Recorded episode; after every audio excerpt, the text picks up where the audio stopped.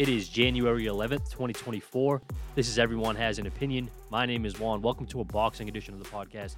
We're back to our regularly scheduled programming.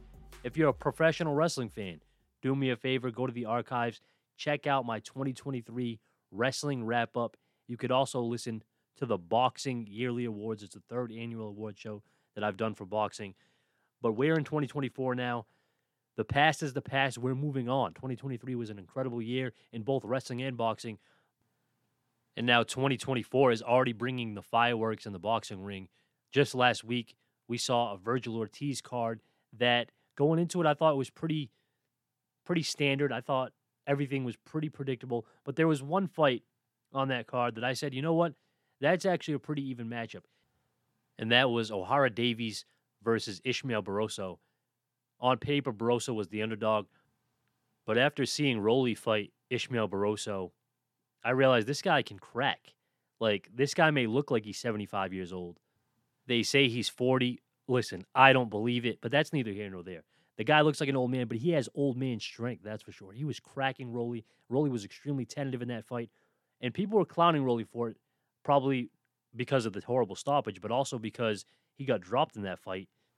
But I think people owe Rolly an apology. Rolly stated after that fight, hey, listen, this guy can crack. He fights or he throws punches like he has bricks for hands. That's how hard he hits. He said he's easily the hardest puncher I've ever been hit with. And people gave that some pushback. They said, wait a minute. You were in the ring with Gervonta Davis. You actually got knocked out by Gervonta. And Rolly said, yeah, this guy hits harder. And everyone laughed it off. This dude destroyed Ohara Davies in one round. It wasn't close. As soon as he touched that chin of Ohara Davies, this dude was on Queer Street. He didn't know where he was at. He thought he was in P Town. This dude was wobbling around the ring like your drunk uncle at a cookout. This guy was out of it. Now, Ishmael Barroso is in line for a big fight. And that rarely happens, doesn't it? Someone actually pointed this out. It was on the timeline. I don't want to sound like I'm stealing their tweet. I actually don't know the name of the person. I just saw it on my timeline. I forget. But they basically said, this never happens in boxing. It might have been Adam Abramowitz. He said, this never happens in boxing where a guy clearly gets robbed. He's an older fighter. He's not a money fighter, but he clearly gets robbed. He got stopped. Well, I wouldn't say he got robbed. He got robbed of an opportunity, let's say that, because it wasn't like it was on the scorecards or anything. Rolly may have had the momentum in the fight, but it shouldn't have been stopped when it did. I think everyone can agree on that. Even Rolly himself agreed on that. But anyway, my point is a lot of times in boxing, when a guy gets the short end of the stick and he's not a money fighter and he's up there in age, you don't hear from these people again. This dude got another shot on the co-main of a relevant card against a fighter that most people believed he would lose to. And and he took advantage of that opportunity. So we'll see what's next for Ishmael Barroso. I know he wants a Rolly rematch. I don't think that's going to happen. I'm pretty sure Rolly doesn't want to fight this guy again. He's in talks with Ryan Garcia. He's trying to make that fight. He's also looking at fights like Devin Haney. He's trying to get a big fight. Technically, he's a champion, and he's already had a taste of the spotlight. He's been at the top of the game. He's been face to face headlining a pay per view with Gervonta Davis. So he wants to get back up to there to, for another huge fight. The Barroso fight would be a good one, but it's not a massive box office appeal, let's be honest. So I think Barroso will get opportunities, though. There's guys out there like Richardson Hitchens that he could fight. There's guys out there like Subriel Matias that he could fight. Both of those would be excellent matchups. Barroso has now elevated himself into contender status, and that's a great place to be, especially in a division like 140 where the talent pool is extremely deep. So keep an eye on him. Also on that main event, I mean, if you want to call it a main event, it was pretty much like a warm up session for Vergil Ortiz. He got a guy named Lawson out of there in one round. I didn't even make a preview episode for this fight because that's how low I thought of it. I didn't think it was anything. I I knew Vergil Ortiz was going to kill this guy. Lawson is somebody who let's be let's face it. When I call a guy a scrub, I don't mean they're a scrub to you and I listening to this podcast. But when it comes to professional boxers, that guy Lawson wasn't anything. He was nobody to pay attention to in the sport. So yeah, I knew that fight wasn't going to be worth anyone's time. That's why I couldn't recommend it to you. That's one thing I'm not going to do in 2024. Not to say I did a lot, but I'm not going to recommend to you a fight that isn't worth your time. I don't care who's on the card. I don't care if it's Shakur Stevenson. I don't care who it is. If the fight itself isn't going to be entertaining whatsoever, I'm not going to sit up here and waste my time and yours and tell you, oh, you should check out this fight. Nah, that fight was basically an exhibition fight. But the good thing to take away from it is that Vergil Ortiz is back. He's healthy. He's in a new division, even though technically he hasn't made 154. This fight was supposed to be at 154. Then it got changed last minute to a 156 catch weight. He weighed in at the 156 limit. The opponent, Lawson, was still weighing in at 154. So that tells me right there that Ortiz is the guy that has struggled to make weight, just like he struggled at 147. So how long is Ortiz even going to campaign at 54? That's the question. But the one thing that I do like is him and Tim Tszyu threw some shots at each other. If we can get that fight right away, wow. I mean, that is on my short list of one of the better fights that can be made in boxing.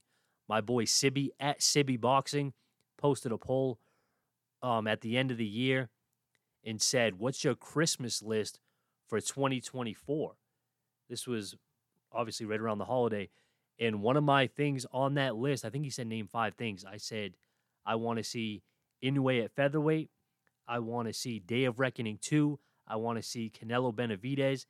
And I want to see Tim Tszyu versus Vergil Ortiz at 154 pounds. This was even before these guys ever exchanged words. So hopefully I can get that.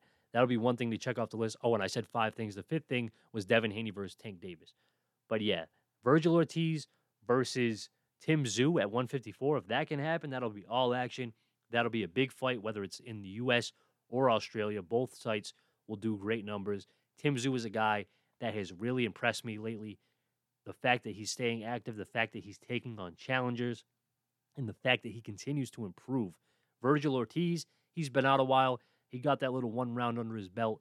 It's time to get in there with some real fighters. And Tim Tszyu will welcome him to the 154 pound division. That's for sure. That would be a 50 50 type fight. A fight that I've seen many people call a 50 50 type fight is taking place this weekend. You have the killer, Artur Beterbiev, 19 0, 19 knockouts. He's defending the championship at 175 pounds, the lightweight division. He's going against Callum Smith. Now, I see a lot of people saying Callum Smith has a real shot in this fight.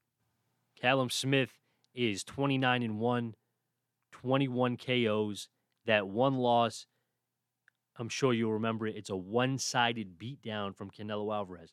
The difference is that was at 168 pounds. This is taking place at 175 pounds. Callum Smith has had two fights at 175 pounds. None of them went past the fourth round. He knocked out Lenin Castillo viciously in the second round of that fight, and this was brutal. Go back and watch that. He had his opponent on the canvas quivering like Freddie Roach doing the Harlem Shake. It was extremely uncomfortable. And then in his most recent fight, he fought a guy named Bauderlique. I don't know who that is, but he knocked him out in four rounds.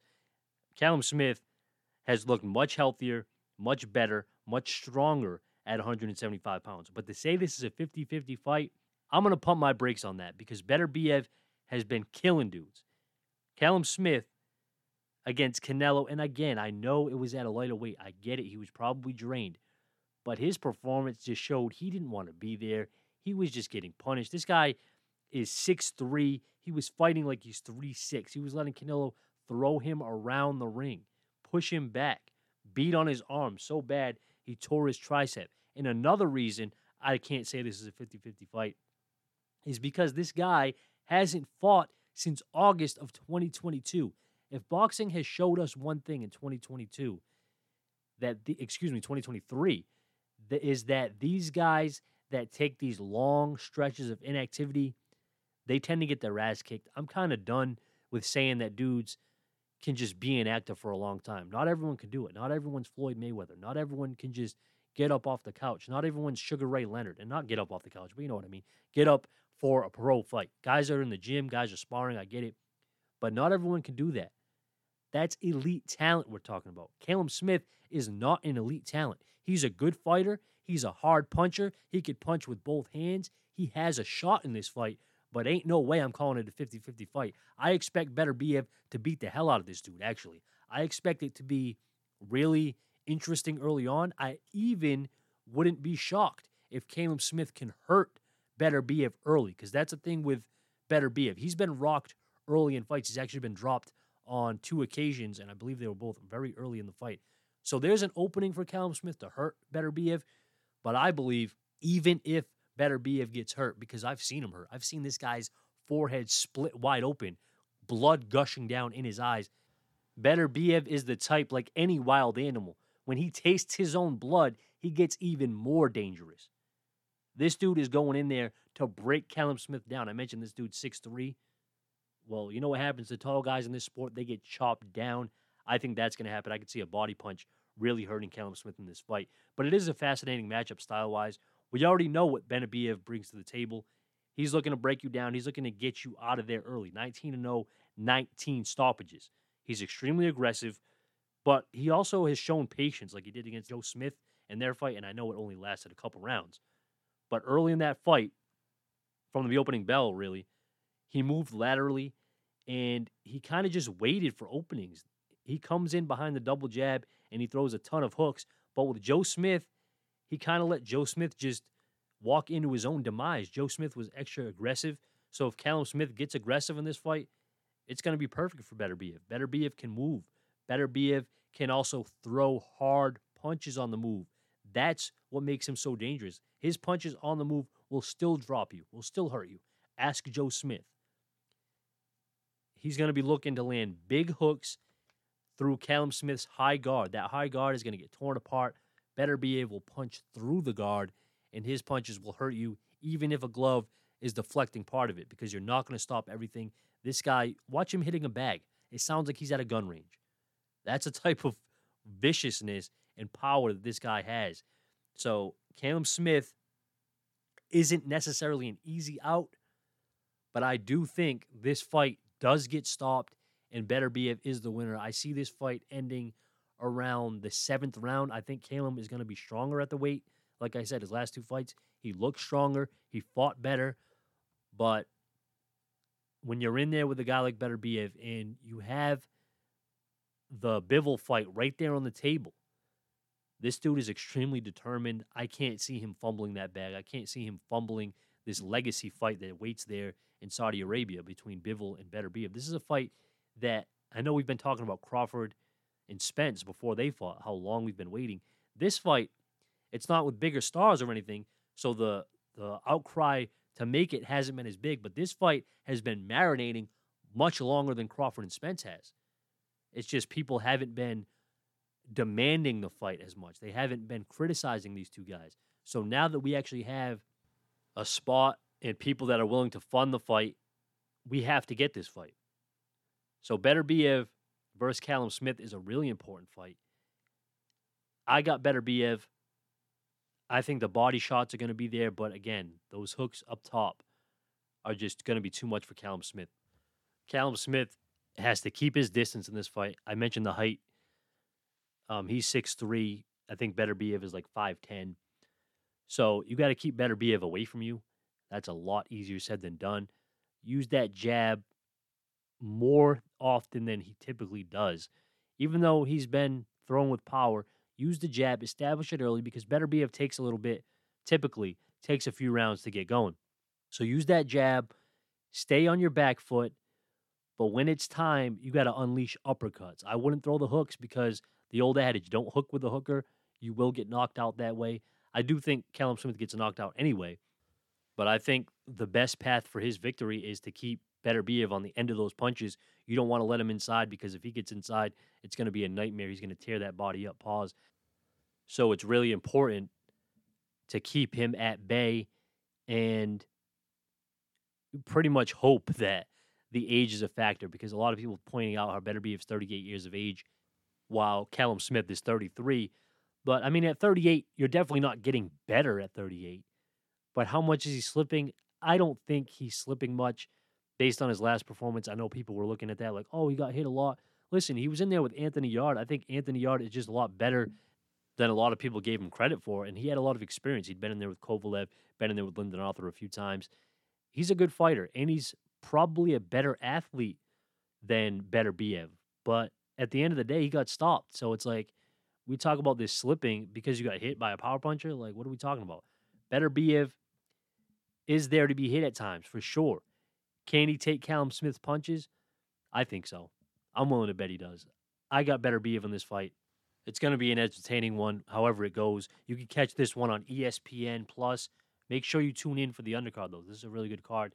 You have Christian Mbilli on the undercard. He is one of the better fighters at 168 pounds. I think 168 is really thin. You have big names at the top, of course, like Canelo Alvarez, David Benavidez. You have David Morrell making noise. You still have Caleb Plant out there. But I think you need a couple other guys to step up. And Mbilli has the talent, but he needs to separate himself from the pack. He needs to make some big noise.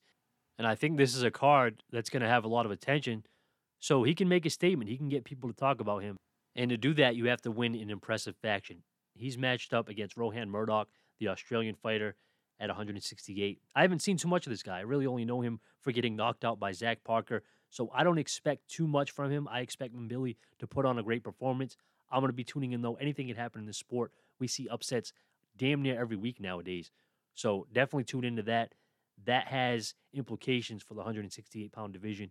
But the co main on this card is a really fun matchup. You have Jason Moloney defending his WBO Bantamweight Championship against Saul Sanchez. I'm looking forward to this fight. I like Moloney a lot, and Sanchez is a pretty good fighter. I don't think this is necessarily a foregone conclusion. I expect Jason Moloney to get tested in this fight. And what's more important to me is what takes place after this fight because we have a lot of movement in the Bantamweight division. You have Emmanuel Rodriguez holding a championship, and he holds a victory over Moloney in a tough fight. You also have Alejandro Santiago holding a championship. He upset Nonito Donaire back on that Spence Crawford card. So you got Santiago holding a title, but he's up against Junto Nakatani. Nakatani was my pick for knockout of the year last year against Andrew Moloney. So peep the storyline real quick. You got Nakatani who viciously knocks out Andrew Moloney. Now he's moving up, trying to capture a championship in his third division. So we could have a scenario here where Jason Moloney, if he is victorious this weekend, could potentially be in line for a unification title fight at Bantamweight with one of two options. Either Emmanuel Rodriguez, a guy who defeated him previously in a rematch, or get revenge against the guy that brutally knocked out your brother when Nakatani destroyed Andrew Moloney. So either path is extremely intriguing. Bantamweight is on fire, if you ask me, with all these options going on. So definitely check out that co-main event this Saturday. That's on ESPN. The main card is set to begin at 10 p.m. Eastern here in the U.S. But check your local listings for whatever country you're in because again, this podcast is worldwide, baby. Shout out to all four countries listening: U.S., U.K., Germany, and Australia. Thank you guys for listening. I really appreciate it. This podcast began as just kind of a way to get my thoughts out to my local friends, get them more interested in boxing. And now we're expanding. We're expanding year by year. 2024 is going to be the biggest year of this podcast by far. And it's because of you, the listener. Don't forget to give me that five star review. And real quick, before I go, I just wanted to touch on some of the other news in boxing in general. It's been a loaded, loaded weekend. We've had Terrence Crawford come out on, well, first, we had Errol Spence post a picture of his eye. He was looking like Bryan Danielson. My wrestling fans will know what I'm talking about. But this guy said that he had cataract surgery and he posted, Why do you think I got hit with so many jabs and so many hooks? Ah, man. You guys know Spence is my guy. Like, Spence is the man. Spence is the truth. I will always ride with Errol Spence. I will always support Errol Spence, one of my favorite fighters of all time. Man down. I've been watching Errol Spence his whole career. But this isn't a fanboy podcast. This is a podcast where I tell it like I see it, no pun intended. And what I see when Errol Spence posts his eye is a little bit of an excuse. A little bit of an excuse. This is a guy that said, I ain't going to make no excuses. Even if I had one, I wouldn't share it with you. But now you're sharing this eye surgery. You could say, hey, I had surgery, whatever. But to say, why do you think I got hit with so many hooks? Maybe he was joking. People said, oh, he was just joking. Ah, I don't know about that. I don't know about that. I think he fails, and I'm not saying he shouldn't fail this way, but I'm sure he feels, hey, I wasn't 100%.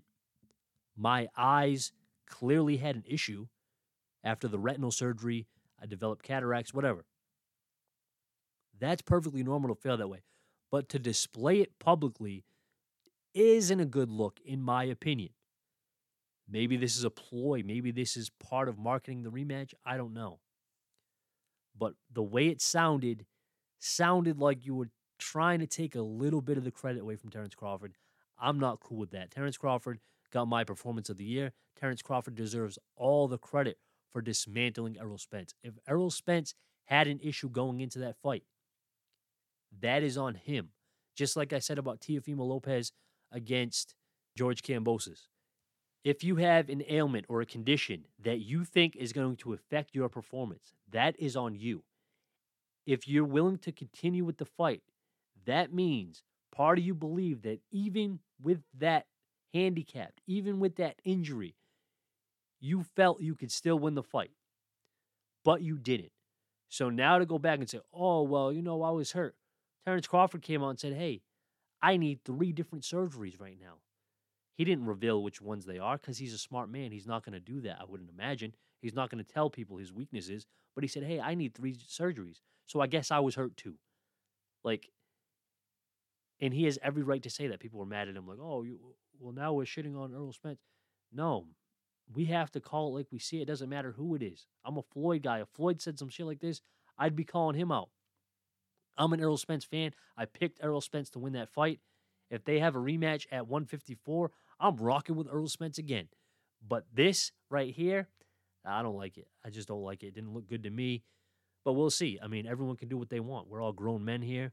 If that's what he wanted to post, if that's how he wanted to come off, I mean, he wanted to post a selfie with his eye looking all crazy. I mean, I wouldn't do it, but Errol Spence is his own man.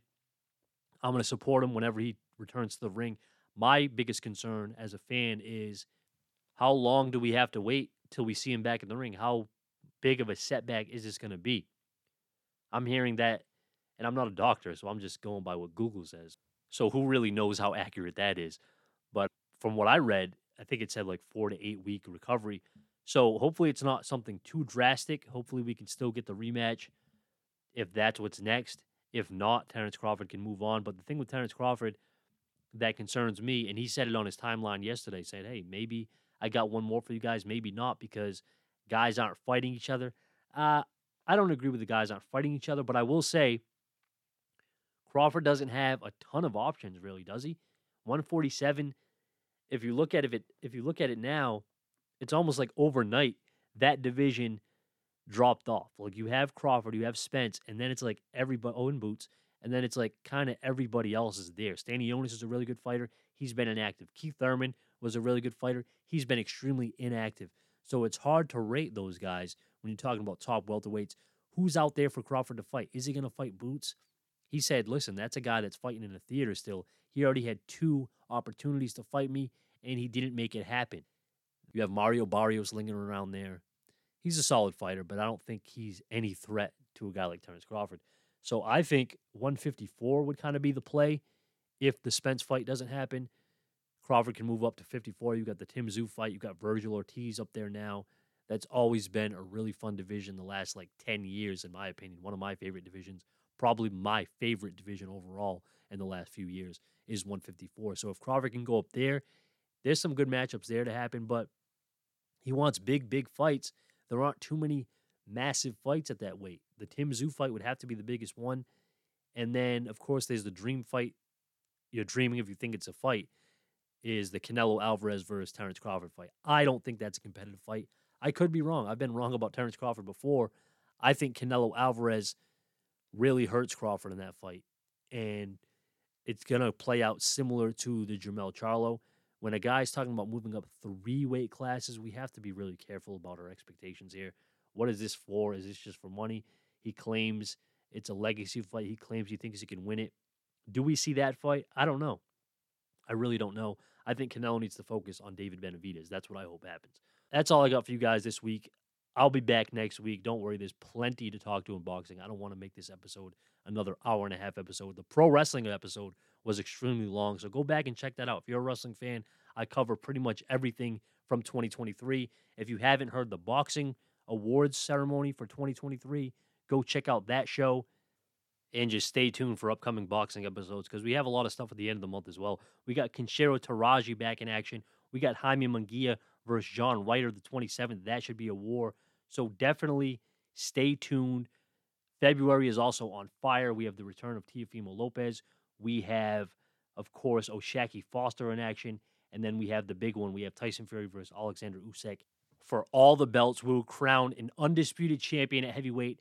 I'm fired the hell up, and I'm here to get you fired up all 2024. Stay tuned. Thank you guys for listening. I really appreciate it. I'm out.